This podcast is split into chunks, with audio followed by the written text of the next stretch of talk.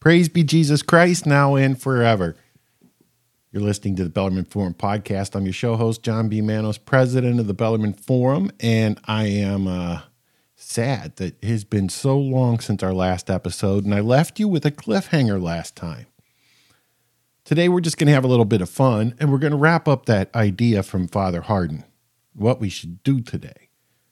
But I, I want to go into some of the ideas uh, percolating in the church today that I think should give you deja vu. Let's start with the prayer. name of the Father and the Son and the Holy Spirit. Amen. Hail Mary, full of grace, the Lord is with thee. Blessed art thou amongst women, and blessed is the fruit of thy womb, Jesus. Holy Mary, Mother of God, pray for us sinners, now and at the hour of our death. Amen. Our Lady of Fatima, pray for us. When we look across the church today, there's all kinds of stuff going on, and and you know, it's I've gotten some emails and some notes from people that are asking me to comment, and and I will. For instance, the the USCCB has come out with their synthesis on the synodality. Um, it's hard to even say some of these things because it just sounds like it, you know it sounds like stuff that somebody made up. You know, there's academics go through this phase. Father uh, Fulton Sheen talked about that. That you know when he first started lecturing as an academic, he used a bunch of big words and people were oh oh excellent lecture, excellent lecture. And he asked him, he was at the Louvain, and he asked him, he said, "What did I say?" And nobody could repeat what he said. Fulton Sheen said on that day he decided from then on he was not going to be uh, big on academic words. But that's kind of what's going on with with the with the the regular church, right? I mean, how sick are we of hearing about uh, marginalized? We don't even know what marginalized means. And same with rigidity. There's an idea that is related to scrupulosity that's true of being uh, uh, too rigid. And if you think in terms of scrupulosity, you get close to the idea. But that when you look at the tweets that are just this, I mean, it's just this watershed of I don't know who writes the Pope's tweets for the uh, papal Twitter account. I don't think it's Pope Francis, um, and I don't think it's Spadaro, his uh, you know the Jesuit uh, PR guy running this kind of uh, hyper normalized imagery either. It it seems to be, I don't know. I, don't know. I don't know if it's like they got a Ouija board and they're channeling Richard McBrien. Uh, it's just strange stuff. And and and the people that want to, you've got this strange sort of like, uh, what to call it? There's like it, it's it's not two sides, but there's sort of like this uh, uh, three nodes of of places where people have shaken out in this this is this is a brilliant thing that and I I mean it in the sense of demonic brilliance.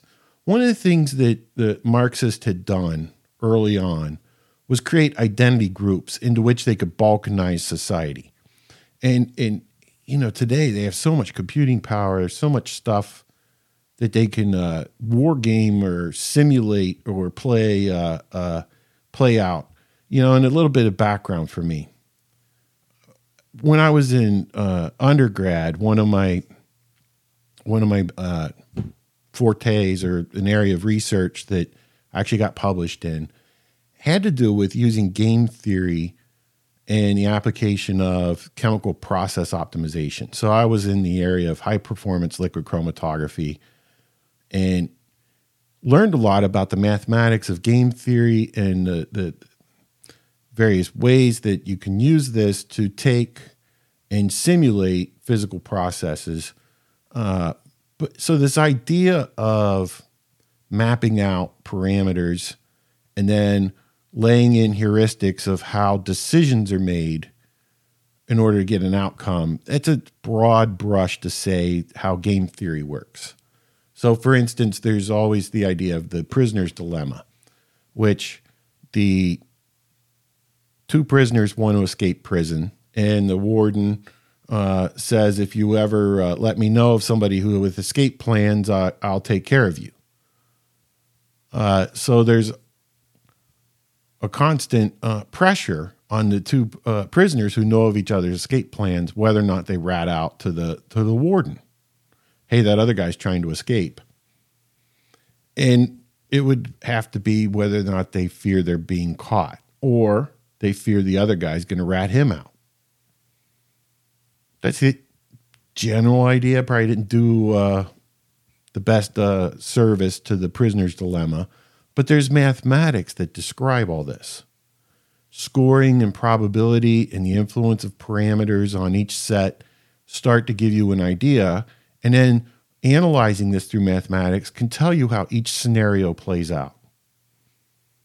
On a grand scale, this is what the military does for war gaming and for policy decisions and looking into the, this, you know, people talk about how they look into the future or stuff, but it's the same idea. You assign scores to all these different choices. You assign scores to how people go through their decision making, and then you quantify the factors that influence their scores towards a personal gain or other items. And when you splay all these parameters out and run the math on it, you start coming up with probabilities of different outcomes. Now, in the course of doing that, you're breaking people into different groups with different interests. And that's what Marxists did in a lot of ways too. For instance, if you keep the uh, Hungarians at war with the with the, uh, the Slovaks, you know you, you always know what's going on there. Or in a more dark mode, uh, Stalin, if you replace uh, uh, an ethnic group and give people a land that was traditionally somebody else's, you create a constant source of division and fighting between them. Sort of like uh, when you bomb the Serbians. Oh, wait, that was America that did that. Never mind. Um, in the church, the same thing's been going on. If you want to be a Catholic that just wants to do what the church has done and what's been handed to you, you are marginalized. We talked about that on an old podcast episode. They they tent with the devil in the stagnation of the church we see it played out now. I hated to, you know, be telling the, I hated to be telling the future. But that's where a lot of the deja vu comes in. And that's what you see going on.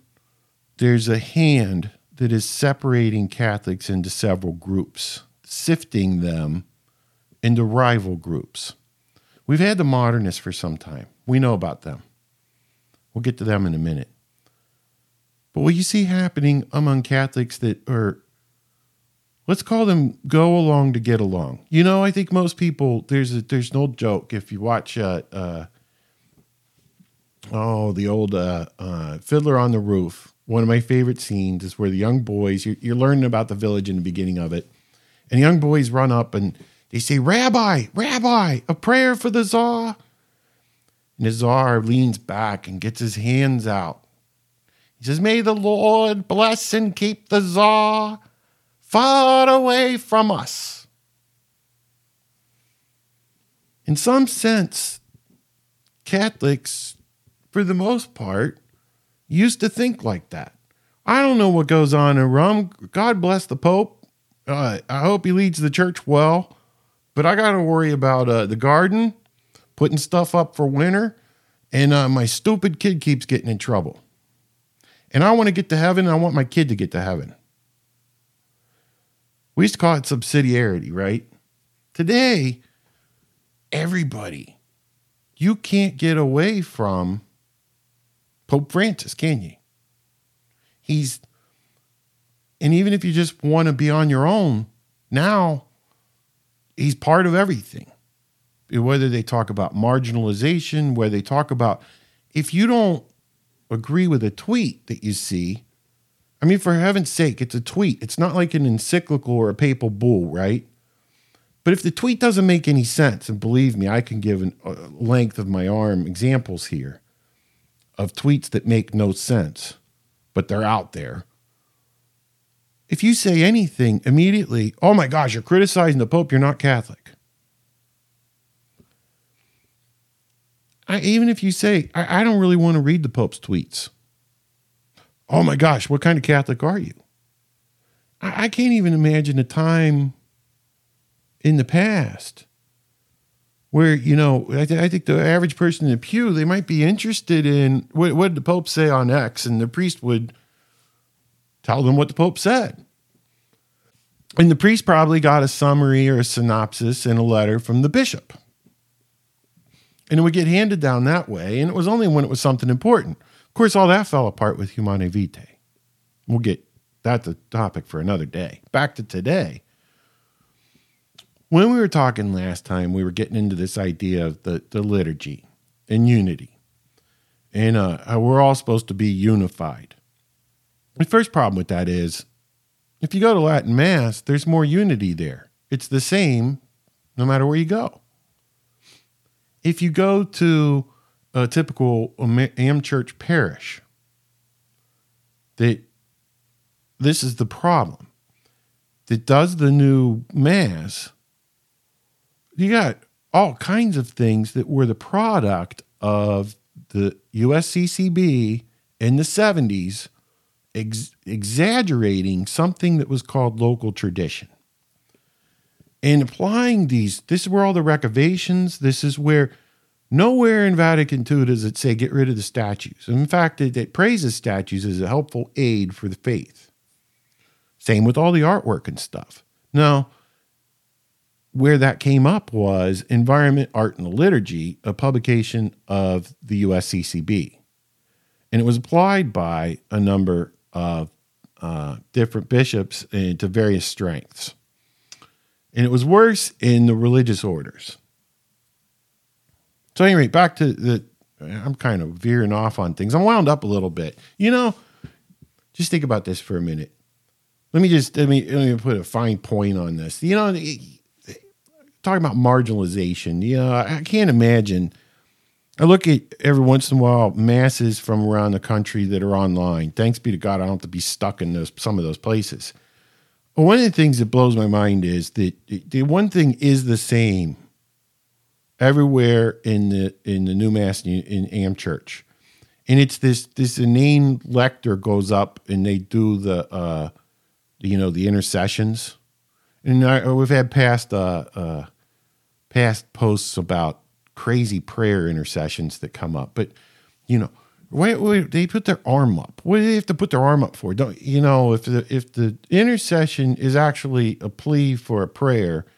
I know when to say Lord have mercy. Oh wait, you have to be told what the response is because they change it. So you can't have unity in this liturgy. You can't say Kyrie eleison. You can't say Lord have mercy. No, it's Lord hear our prayer or some other kind of like fantabulous thing that the music director thought would be a great idea because it fits the key for that setting for math that week. You're not allowed to have unified mass. You're not allowed to just go and it's mass number four and they're going to do Credo three. You're not allowed to do that. You're not allowed to actually have a missal in your hand that actually has the propers of the mass in it because everything's got to be creative now. Lord, Thank you, everybody. Today, in today's gospel, we're going to learn about the rich man. It's like us and how he ignored the marginalized. And then you get to the intercession. Here comes the weaponized part. For all the marginalized and poor among us, that we may not turn our heads away from them. And as Pope Francis says, reach out and accompany them on their way we pray to the Lord, and I have to put my hand up. And you say, Lord, hear our prayer. And you're thinking to yourself the whole time, this prayer, I got an opportunity here. There's two or more of us gathered. That means our Lord promises He's going to listen and grant what we ask. Why aren't we asking for things like, did St. Michael come down and crush Satan and get him out of our society and out of the politics? God send his army of angels to force the truth out. Let's pray to the Lord. That wouldn't be bad, right? I mean, the Psalms got it in it. God is with us. Give haste, all you nations, and be trembled, for God is with us. We're not allowed to be that way, though. It's triumphalistic. Even if you just, if even if you have a picture of God in your mind, as God the Father, like this strong old man on the throne with like armies around him. Oh, that's anthropomorphizing God. We can't do that. Yes, we can. Because Jesus gave us the images. If you want to see the Holy Spirit as a dove, well, it makes a lot of sense because, you know, when our Lord was baptized, how did the Holy Spirit come? He came as a dove, right? So these are the images that God gave us. Why? Because in our mind, see, the modernists see God as, well, let's go right to the source. Maurice Blondel. You know, Pius X condemned him. The Cardinals came up, oh, good job. You got rid of the modernists. That's great. And Pius X said, no, no, I didn't. Just go underground and they'll come back. So it is today. This is where it gets weird. Listen to old Father John O'Connor. And he's talking about the plot against the church. And if you if you think about the church in Pius X's time, you've got the Jesuits, you've got hordes of consecrated nuns throughout Christendom. What did they do? They taught you, they taught the Catholic faith to children. They prayed for us. They prayed for the church. They were present there and kept nonsense out of the liturgy. So there's there's like one vanguard of protection in the church. Then you got the Jesuits. The Jesuits oversaw seminaries, kept error out, stuff like that. There was little little nonsense in the church when the Jesuits were good. Then you had how's the church itself propagate? You know, you could take various totalitarian leaders since the uh, the rise of uh, theosophy and devil speakers in the world that Our Lady warned about, uh, and that were the tools of Leo the XIII's vision. Satan would try to take apart the church. If you look at uh, uh, their world and their introduction to all of this, it's this idea that you know this propagation of the old Gnostic God that you know he's just this ever being life force. You know and i went to my jesuit school. I remember having this argument with with my parents over who god is. And uh the the idea that, that god was personal that there was a person of god that you you know when we look at jesus and we see our lord jesus christ he was a man. He had a face. You see it on the shroud. You can see veronica's veil people that encountered Jesus encountered a man. They could picture in their mind that man they met. When you go before the Blessed Sacrament, you know you're sitting there hidden behind bread is that same man. He tells you his father. But the modernists will blow apart using all of the same words. This is Blondel. Maurice Blondel said that the modernists should not change their vocabulary. They should use all the same words but redefine them to support what they want. So the confusion was intentionally over words. That's what we see a lot of today. We see, but this is where the deja vu comes in. I mean, if I told you that a bishop appointed a layperson to hear confessions,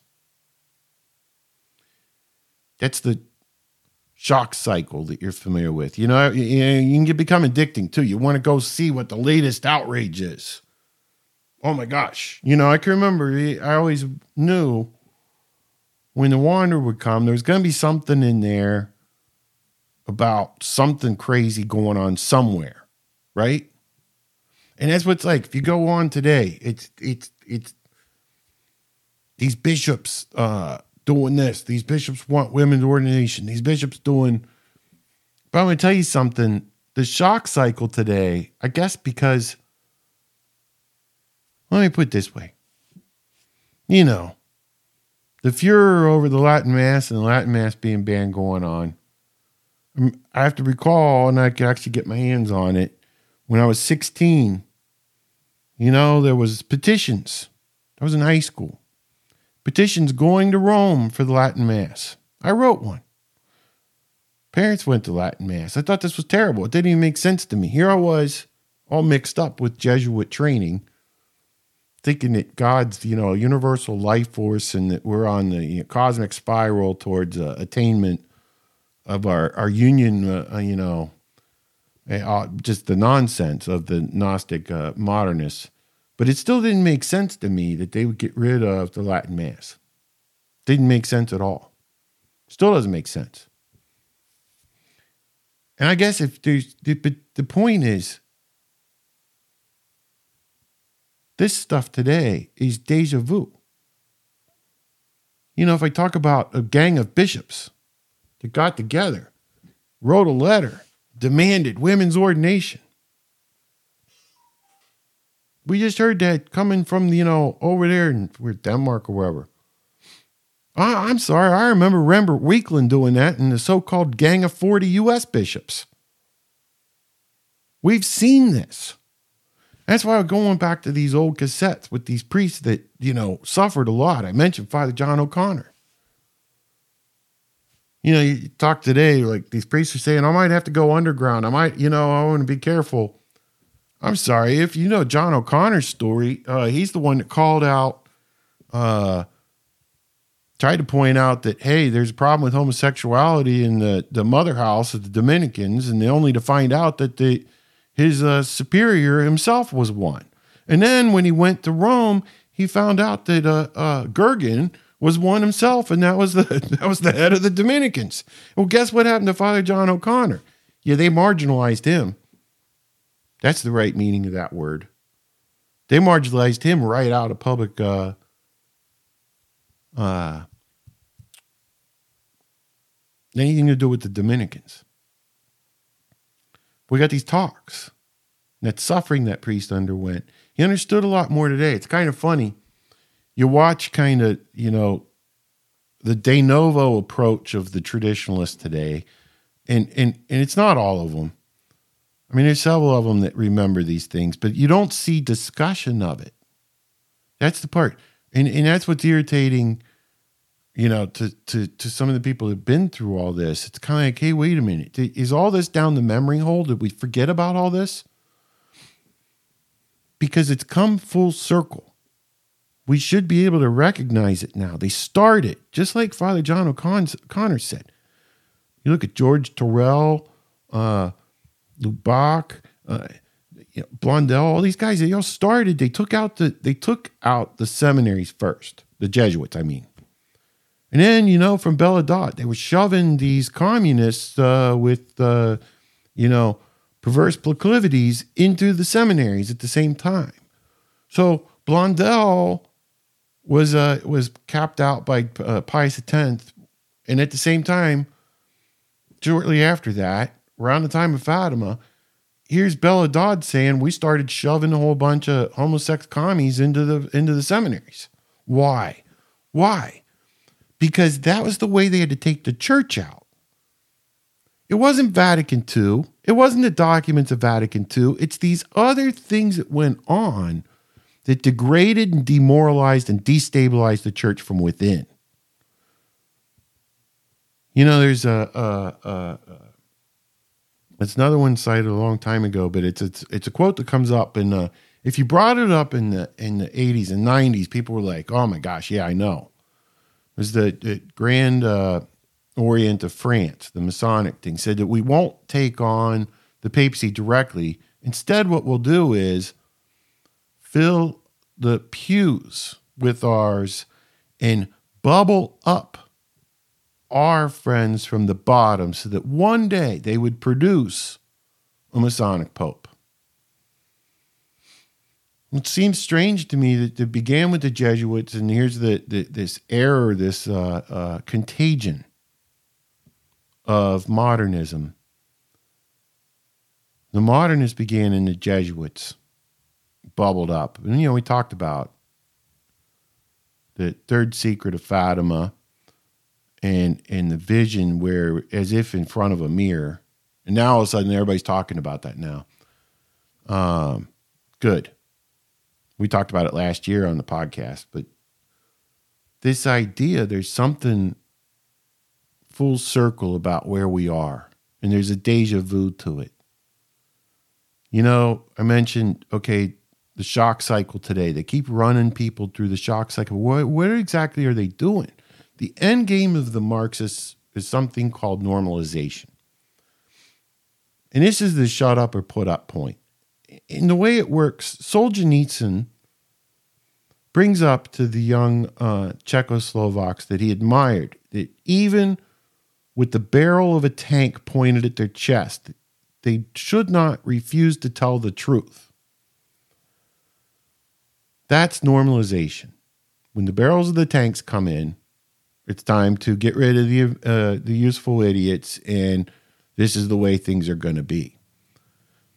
There's this brainwashing period that occurs through normalization, though, and and you know the it's interesting because in Hungary, when Hungary first underwent uh, uh its communist uh, stuff, they they attempted to uh, brainwash the children and destabilize them using uh, sexual dysphoria you know.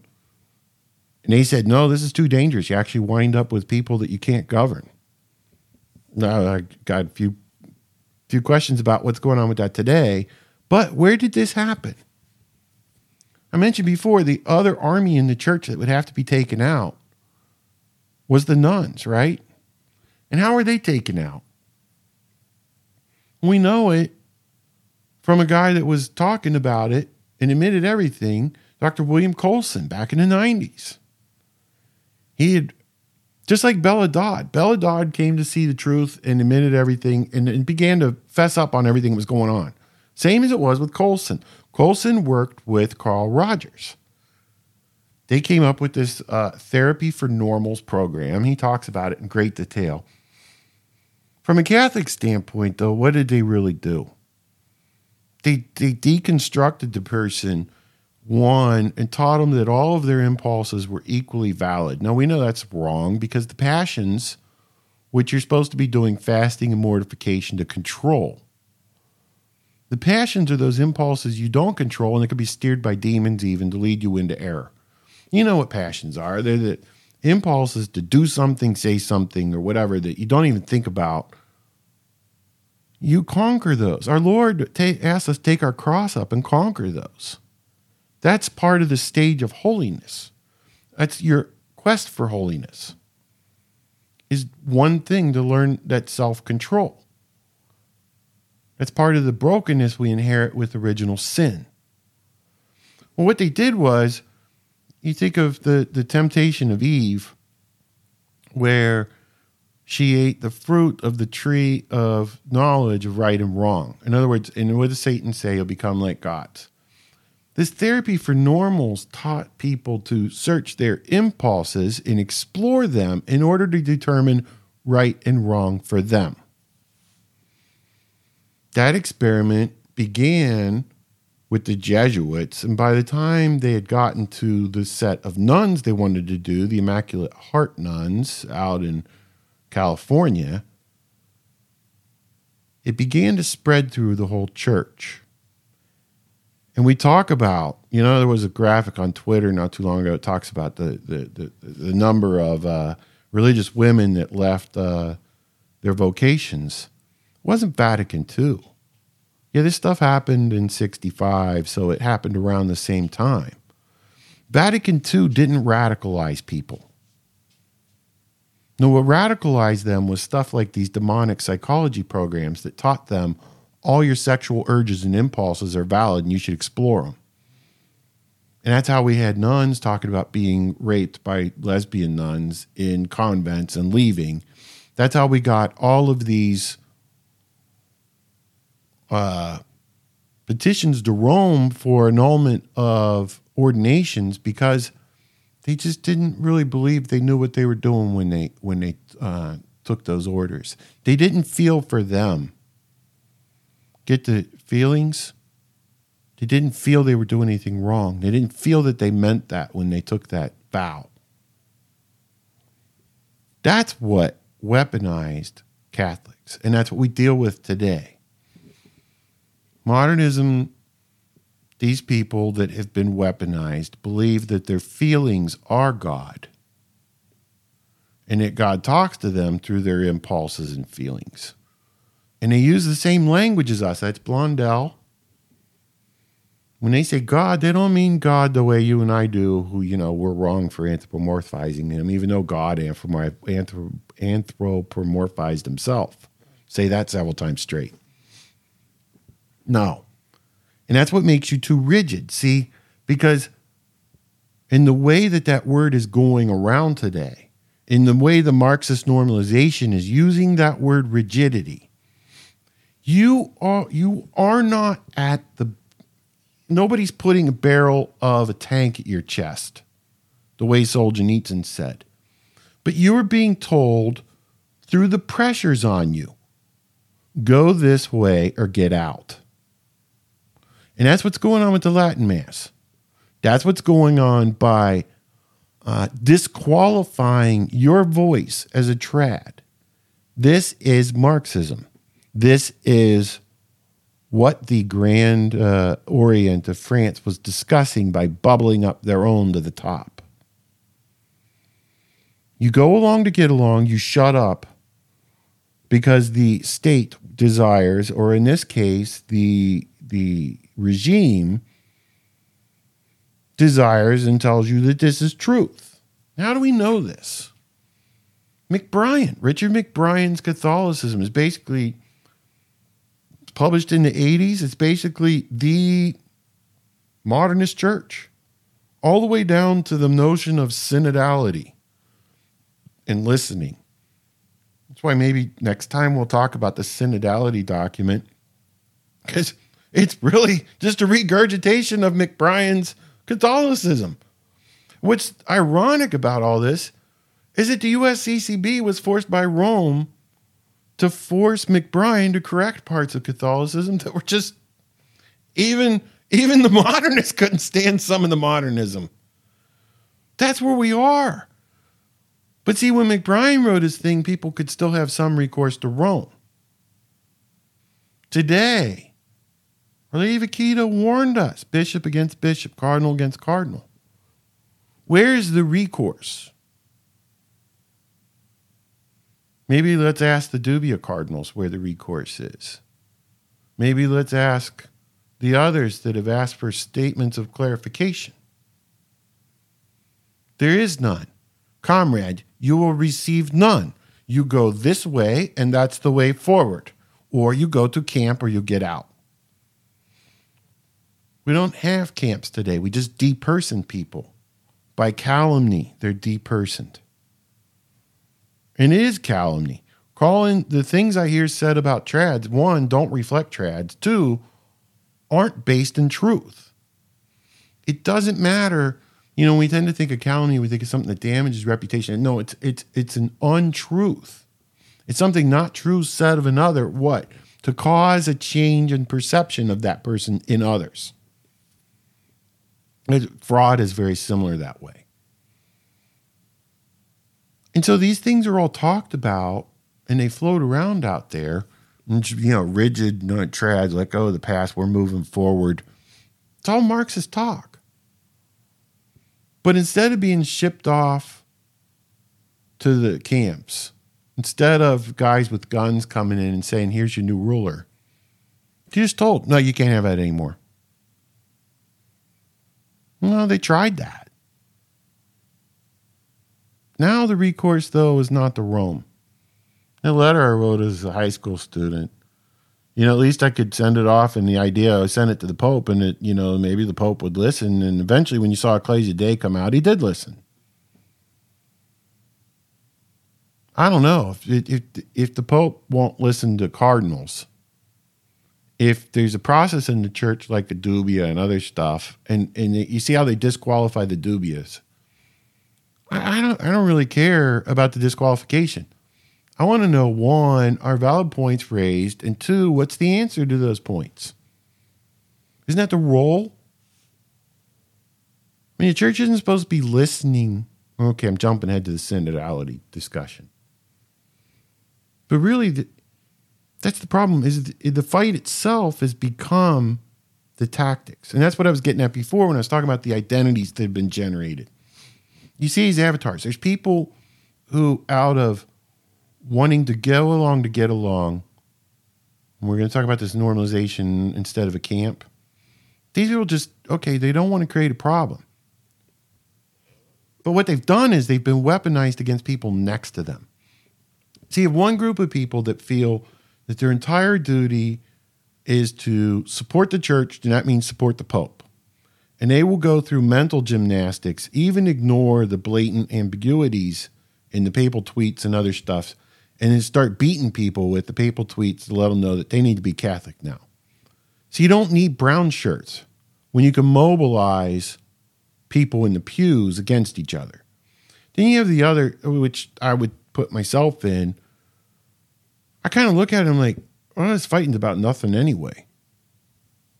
I mean, you know, I, am here for the sacraments and for final perseverance and to get to heaven, and I want to lead a holy life.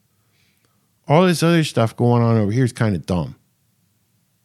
Well, you get beat, you, you get this grift from the other people because you're not joining them on their parade to support or what they think is supporting Pope Francis. That's one problem. Then you get this gristle from the other side because you have this rise, you know, the the, the, push for sedevacantism and other things. And here's where we get back to the Father Hardon thing. You know, during the time of Arius, they're, they're like, what was it? Four bishops did not go the uh, the way of the Arians out of you know hundreds of bishops. Well, what about the lay people? What do you think was going on with the lay people during the time of Saint Nicholas and Arius? I think it's where we're getting close to in the church here, don't you? But you had gristle in, in fighting in the pews, I'm sure. Whether Arius was right or whether the others were right. And you better, you know, toe the line or you're going to have trouble. Because back then, I mean, the church was more part of ordinary society. Right? I mean, you know, your village was Catholic and everybody in the village was Catholic. And, you know, these kinds of things, if you can't get milk for your kids because the, that guy's an Arian, um, that's kind of a problem. So there were, you know, the theological fights probably were pretty interesting. I, I don't know enough about. I, we just know the fight that happened with Saint Nicholas at the at the council. You know, Saint Nicholas. Everybody likes to. You know, and I'm I'm guilty of this too. I always like the idea of Saint Nicholas belting Arius, but you know, he repented of that, ran to Our Lady, and she consoled him. The other part I love about the story is Arius, um, and this is no joke was complaining of bowels and uh, uh, upset with his bowels, and he went to go relieve himself. Uh, and he had a condition, and, and, and, no joke, he actually blew up. Uh, yeah, he was full of. I'm not going to say it because we stay family friendly, but you get it. Literally. I mean, this is the, this is the part that now I like to harp on people. You know, the part taking uh, the Gnostic stand or taking the modernist stand and promoting error to the point that you lead the church will is detrimental to your health. They say you you know you die the way you live, but I mean Arius was full of it, literally, and blew up and died because he was full of it. But today, we're seeing that same problem. When you look around the pews in the American church, I mean, I don't know. I, I I remember there was a luminary among a Latin mass crowd, and I'm no city, no. The person had had multiple marriages and just got married again. Was like, oh, oh, oh, oh, holy brother. I'm sorry, I got a problem with that. It's not that the spouses had passed away, it's that there were multiple uh. You know, if somebody had a legitimate annulment. And how will we even know that today based on the numbers?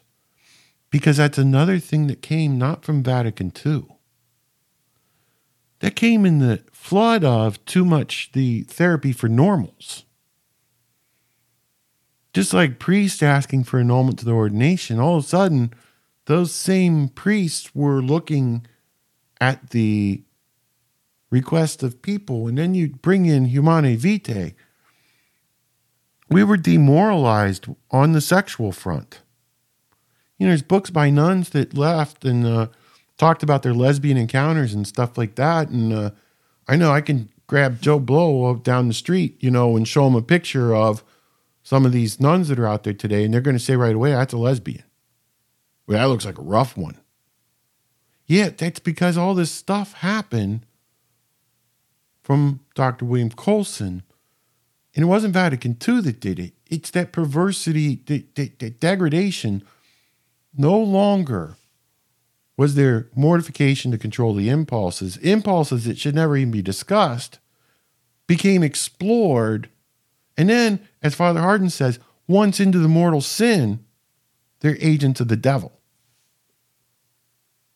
So that's how the devil took away all the frontline offenses. And, you know, it was Coulson renders a story where they actually went to the Jesuits before they went to the IHM nuns. And uh, um, priests that had gone through this therapy for normals were talking about the third way. Now, in Jesuit spirituality, there's something called the third way, but to apply it this way, is the priest said that through going through Roger's programs, he discovered a third way of chastity. And he said, well, no, you know, the third way is we we don't have to stay chaste, but we don't have to marry the girl either. Soon that became the third way as far as homosexuality. And so that's how this contagion, as Pius X names modernism, spread. The catalyst was not Vatican II. The catalyst was this psychological movement and this freedom freedom from the rules of God, freedom from mortification. Explore all your feelings. If it feels good, do it. And we see Coulson tells us that the what they were teaching was the third plank, and that the fourth plank was New Age. Topic for another day. They knew, they knew what they were doing, and they did it. Maslow warned them ahead of time because he had destroyed a Jewish community up near New York. And he said, You can't do this without keep retaining the concept of evil. Rogers ignored them, they did it anyway. We're seeing the fruit of all that. Decimated the nuns, decimated the priesthood, introduced all the commies introduced. It's bubbling up. It's strange that Pope Francis is a Jesuit and you look at all of the stuff that goes on, but more importantly, modernists don't think the devil's real. He's just a figment of the imagination. Remember, reported years ago? He's a father general of the Jesuits. He says, Oh, Sosa. Yeah, the devil's not real. He's just a figment of our mind. He's just an idea. That's all stuff that was condemned back from the modernists. Whether it's George Tyrrell or, or uh, uh, boy, I can't even think, Teilhard de Chardin, or I forget the one in Germany. You know, they, it's all, and it's there. It's all in McBrien's Catholicism book. Over 150,000 copies sold uh, back in the, when Father Hardon talked about it. And so that's the problem. To finish taking over, normalization has to come. You have a choice. Solzhenitsyn would tell you continue telling the truth despite having a barrel of a, ta- of a tank pointed at your chest. I already know. I've been around people that dealt with this when I was in high school, and subsequently I joined them. That's why I'm here. That's why I've been part of the Bellarmine Forum all these years now. Difference today is it looks bleaker because there's nowhere to appeal to, or is there? Lady of Akita told us when she revealed the third secret of Fatima. It's another thing that's discussed today. Everybody's like, we never got the third secret. Yeah, Our Lady knew that, so she came and gave it to us. right after the, uh, the Japanese bishops allowed communion in the hand. She shows up 13 years after 1960, 1973 in Akita. You know, the community, Sister Sasagawa, was actually formed by Bishop Ito. He asked for it to be made because he was looking for a way out of the mess. And Our Lady blessed that bishop. And it's interesting, the cardinal that was involved warned the rest of Japan not to allow communion in the hand because of all the problems it would bring.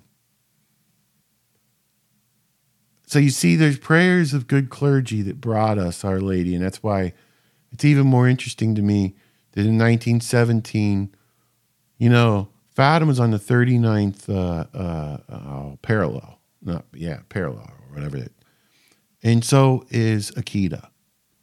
And so it's like Our Lady was making bookends of, you know, the European Peninsula is on one side and Japan is this crescent that kind of is on the east side. She went from west to east. But Akita, she told us the whole third secret. And Father John O'Connor, who I mentioned before, he, he thought that because the fire from heaven would kill the good with the bad, that it was going to be something like atomic bombs, that because it would kill indiscriminately, it was not directly from God. I don't know. I don't know about that part. I, I, I heard his opinion. I'm like, wow, okay, that's interesting. It was a lot more, but it's interesting to see the nuclear thing coming back into the picture so heavy today. Right? Fire from heaven. Our Lady told us the weaponry to use, our recourse in all this is our what? Blessed Sacrament and the Rosary. Same she said at Fatima. So what do you do through all this? I, I promised last time we would talk a little bit about Father Hardon would recommend you endure. You find a way, you pray to God, you find a way to find a place that you can at least get get by. Some of you are in places where the Latin Mass is gone. Others of you have found a place where there's not that much shenanigans. You know, where the petitions aren't all about the marginalized all the time. Those still exist. You can still find them. I would recommend enduring and saying your rosary. That's what Our Lady asked us to do. When you look, we'll get in next time about this uh, uh, synthesis of the synod in, in McBrien's Catholicism and more on modernism. Hearing more and more people talk about modernism today. And it was funny because I looked up something.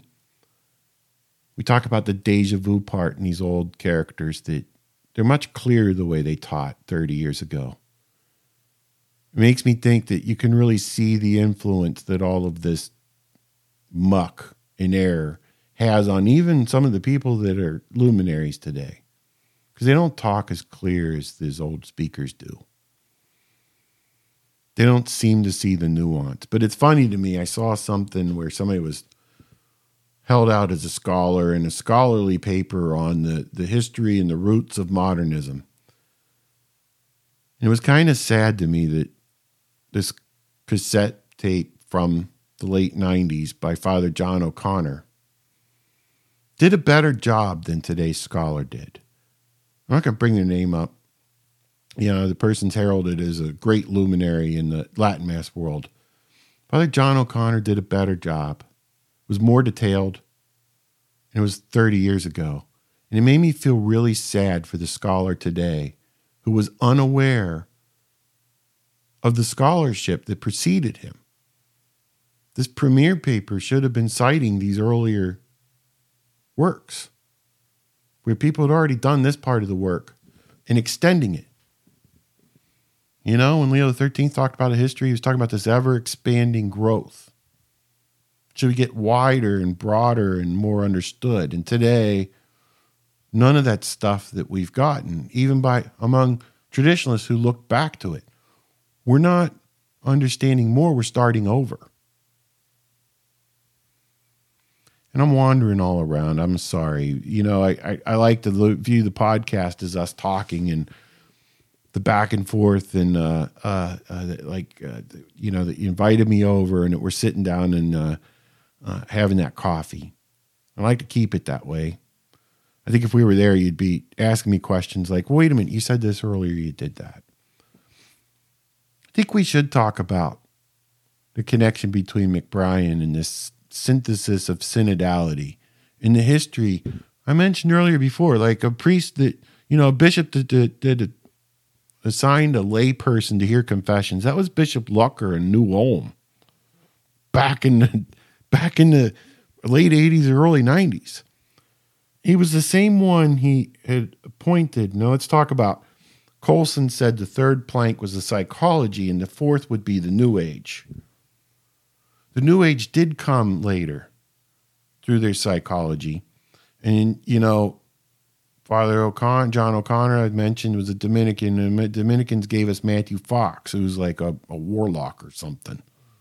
New Age, sorcerer, communes with dev- with demons.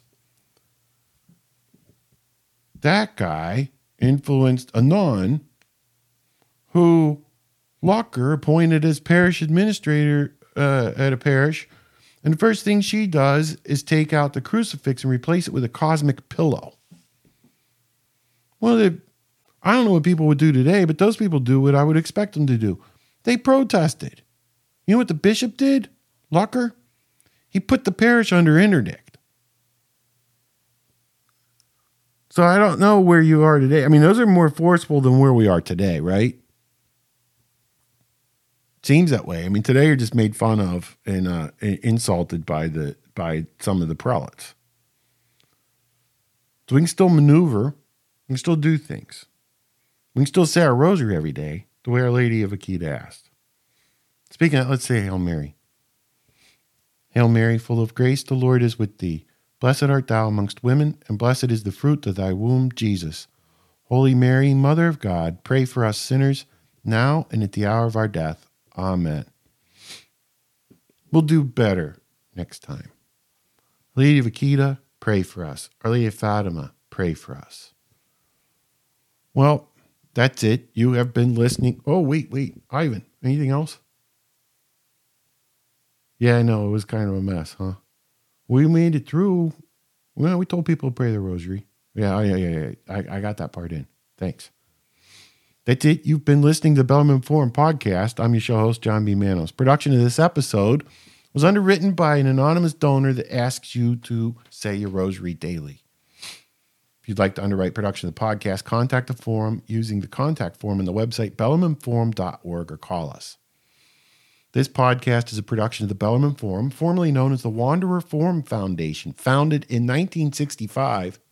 Yep, that's right, the same year that Coulson was doing that with the Immaculate Heart Nuns. On the heels of Vatican II is a faithful enclave of the Catholic faith without all the progressive, modernist confusion and without the commie normalization. We're here to cheer you on, to keep saying truth and to keep wanting what our Lord handed to us through the apostles and through the magisterium over the years. Ooh, and we're even going to talk about that next time. Who's the magisterium? Our producer sits at the right hand of the Father and will come again in glory to judge the living and the dead. Our executive director made all things visible and invisible. Technical director is an unnamed angel assigned to us by the producer per show. The Bellarmine Forum is a nonprofit public charity. All donations are tax deductible to the maximum extent permitted by law. This show is copyrighted by the Bellarmine Forum 2022 to the greater glory of God and the honor of his blessed mother.